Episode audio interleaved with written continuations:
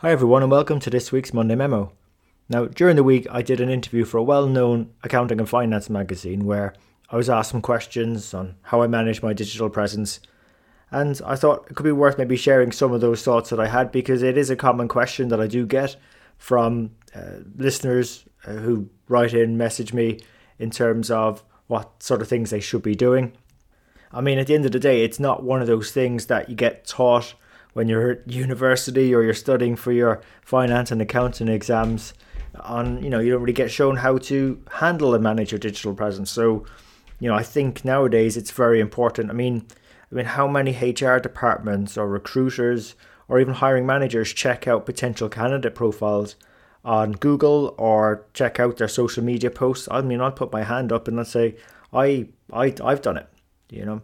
So you know, it's all things also important to bear in mind that saying, which is, you know, you are who Google says you are when it comes to your digital presence. So the questions I generally get asked are, you know, how do you manage your accounts? What advice uh, can you give to someone on how to build their brand? Uh, what things that are must do's versus not do's? Uh, do I have any goals around how much I post? Uh, how do I uh, get the time to go do all of this and do all the other things? Am I strategic or just do stuff on the fly?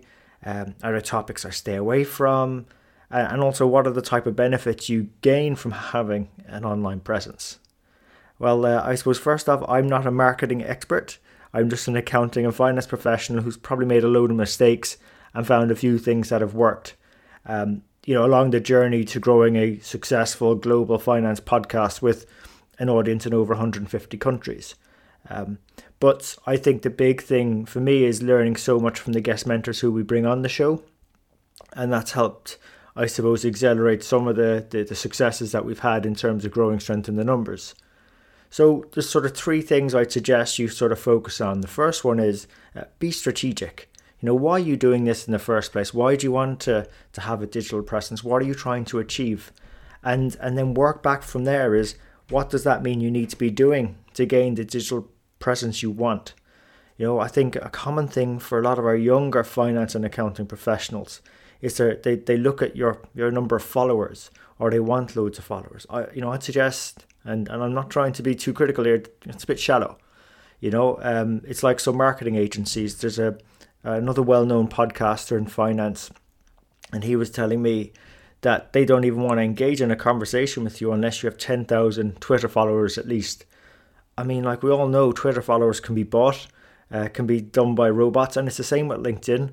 You can really accelerate your followers on LinkedIn by following uh, some sort of, uh, how do you say, uh, connection type funnels. There are methods to inflate your number of followers.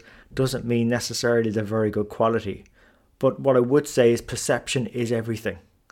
You know, I have tried the whole follower thing myself, and I did feel the process. Um, shallow. In fact, one previous guest mentor advised, you know, he only accepts genuine connections, and I suppose that's why nowadays I prefer engaging in a constructive dialogue um, with with those I connect with, so I can either learn how to help them uh, or how I can learn from them.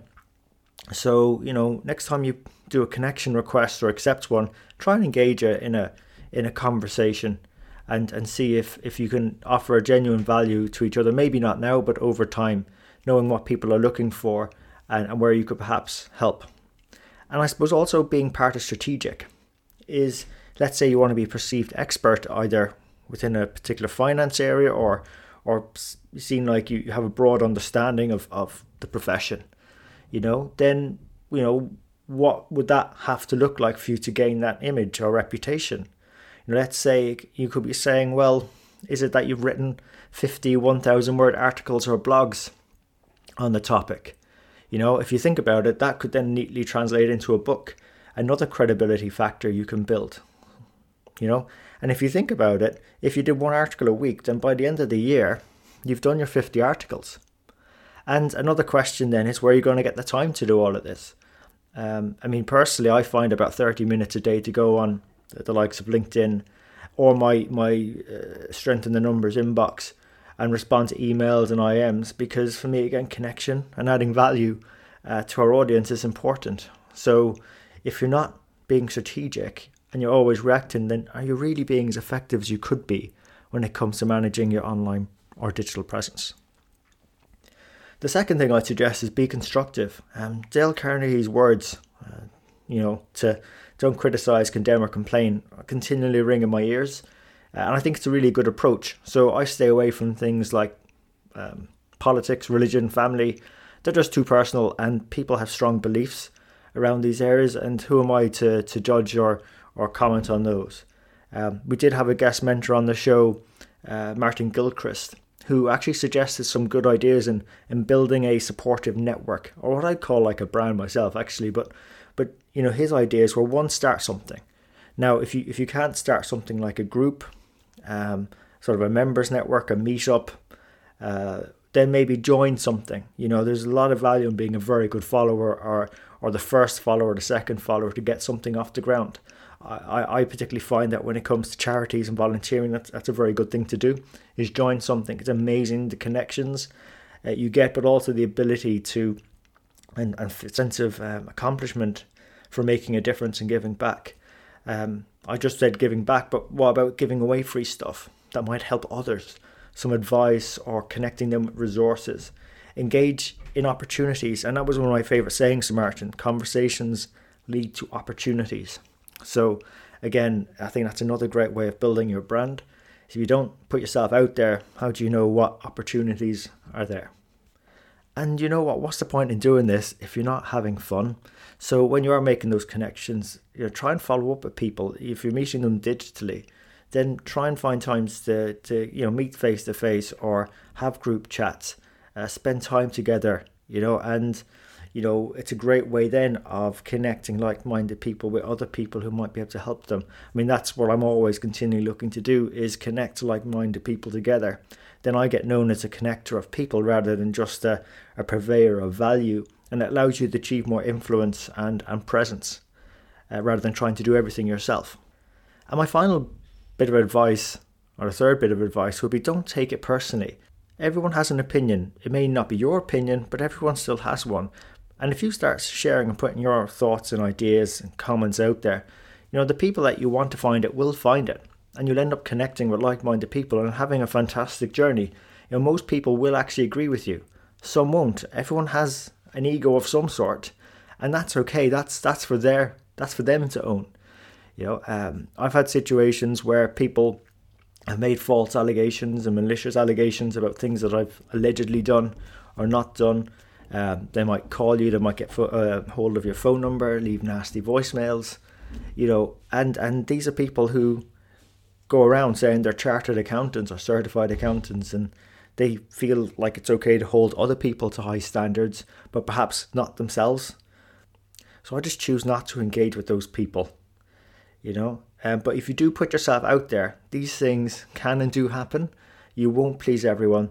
That's why I'll go back to point one: is be strategic as long as you are putting yourself out there with positive intent, you're being constructive, and you're serving the people you want to and being the best you can be, then these things are sort of speed humps, they'll pass.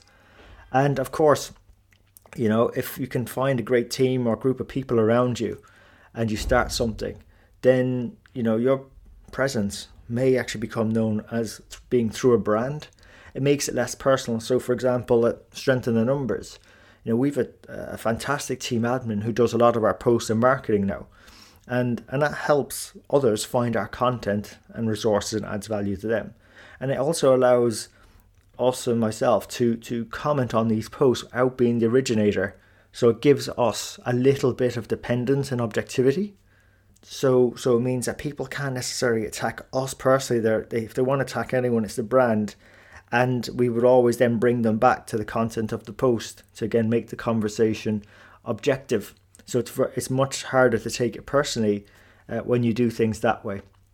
And of course, you probably want to know what are the benefits then of, of having a digital presence. Well, I find personally, like finance and accounting professionals, we're curious bunch, so I find it's a great way of learning. I, I just learn so much uh, from people. You know, as much as we might uh, connect digitally, and interact digitally, I get to travel the world and meet up with the connections I've made from having that digital presence, other accountants and finance professionals that I wouldn't have had the occasion to meet otherwise, You know, I've had them show me around their cities, their cultures, their towns, enjoy dinners, drinks, coffees together, learn so much more about their worlds than I otherwise would have. And I, I feel like I've grown as a as a human being. So the digital has really helped become, I think, a better human. Uh, and also, you know, you get to share these uh, learnings like on this podcast, this Monday memo. You get to share at events when you meet other connections face to face instead of digitally. It, it's a bit of a strange thing, but you know, when I go to these events now, I don't feel like I'm a stranger anymore. You know, I get a warm welcome from those attending the events. I think because because of the work of our team at you know Strength in the Numbers, what we do now, it's it's a really great um, development, a personal development opportunity for me uh, to actually go and speak at these events and, and, mingle and connect with people rather than sitting in a in a, a, a workshop, a lecture hall, or, or, watching an online LinkedIn learning video. Um, I also, you know, get some monetary compensation nowadays for for doing this, whereas in the early days I wouldn't have. Um, you know, I can bring these learnings back to my role as a finance leader too. So, uh, so the teams I work with you know, we would never have come across the idea such as Microsoft Teams, Trello, uh, dynamic resource allocation if it wasn't for having that digital presence and putting ourselves out there. And you know, I get to write these best-selling books on finance. You know, make a difference by creating more influential finance professionals. It's a great way to to improve our impact in society because if you think about it, if we've got more finance professionals supporting better decisions, more sustainable decisions in our organizations, then we're creating a better place for all of us to grow into and have better lives.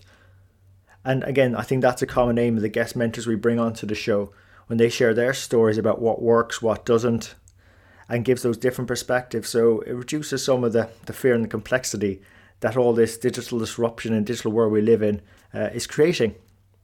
So, look, hope you found this episode uh, very useful.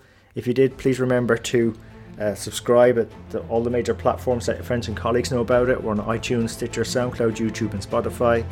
And we really appreciate you investing your time with us today. So until next time, take care of yourselves and let's keep on building our strength in the numbers.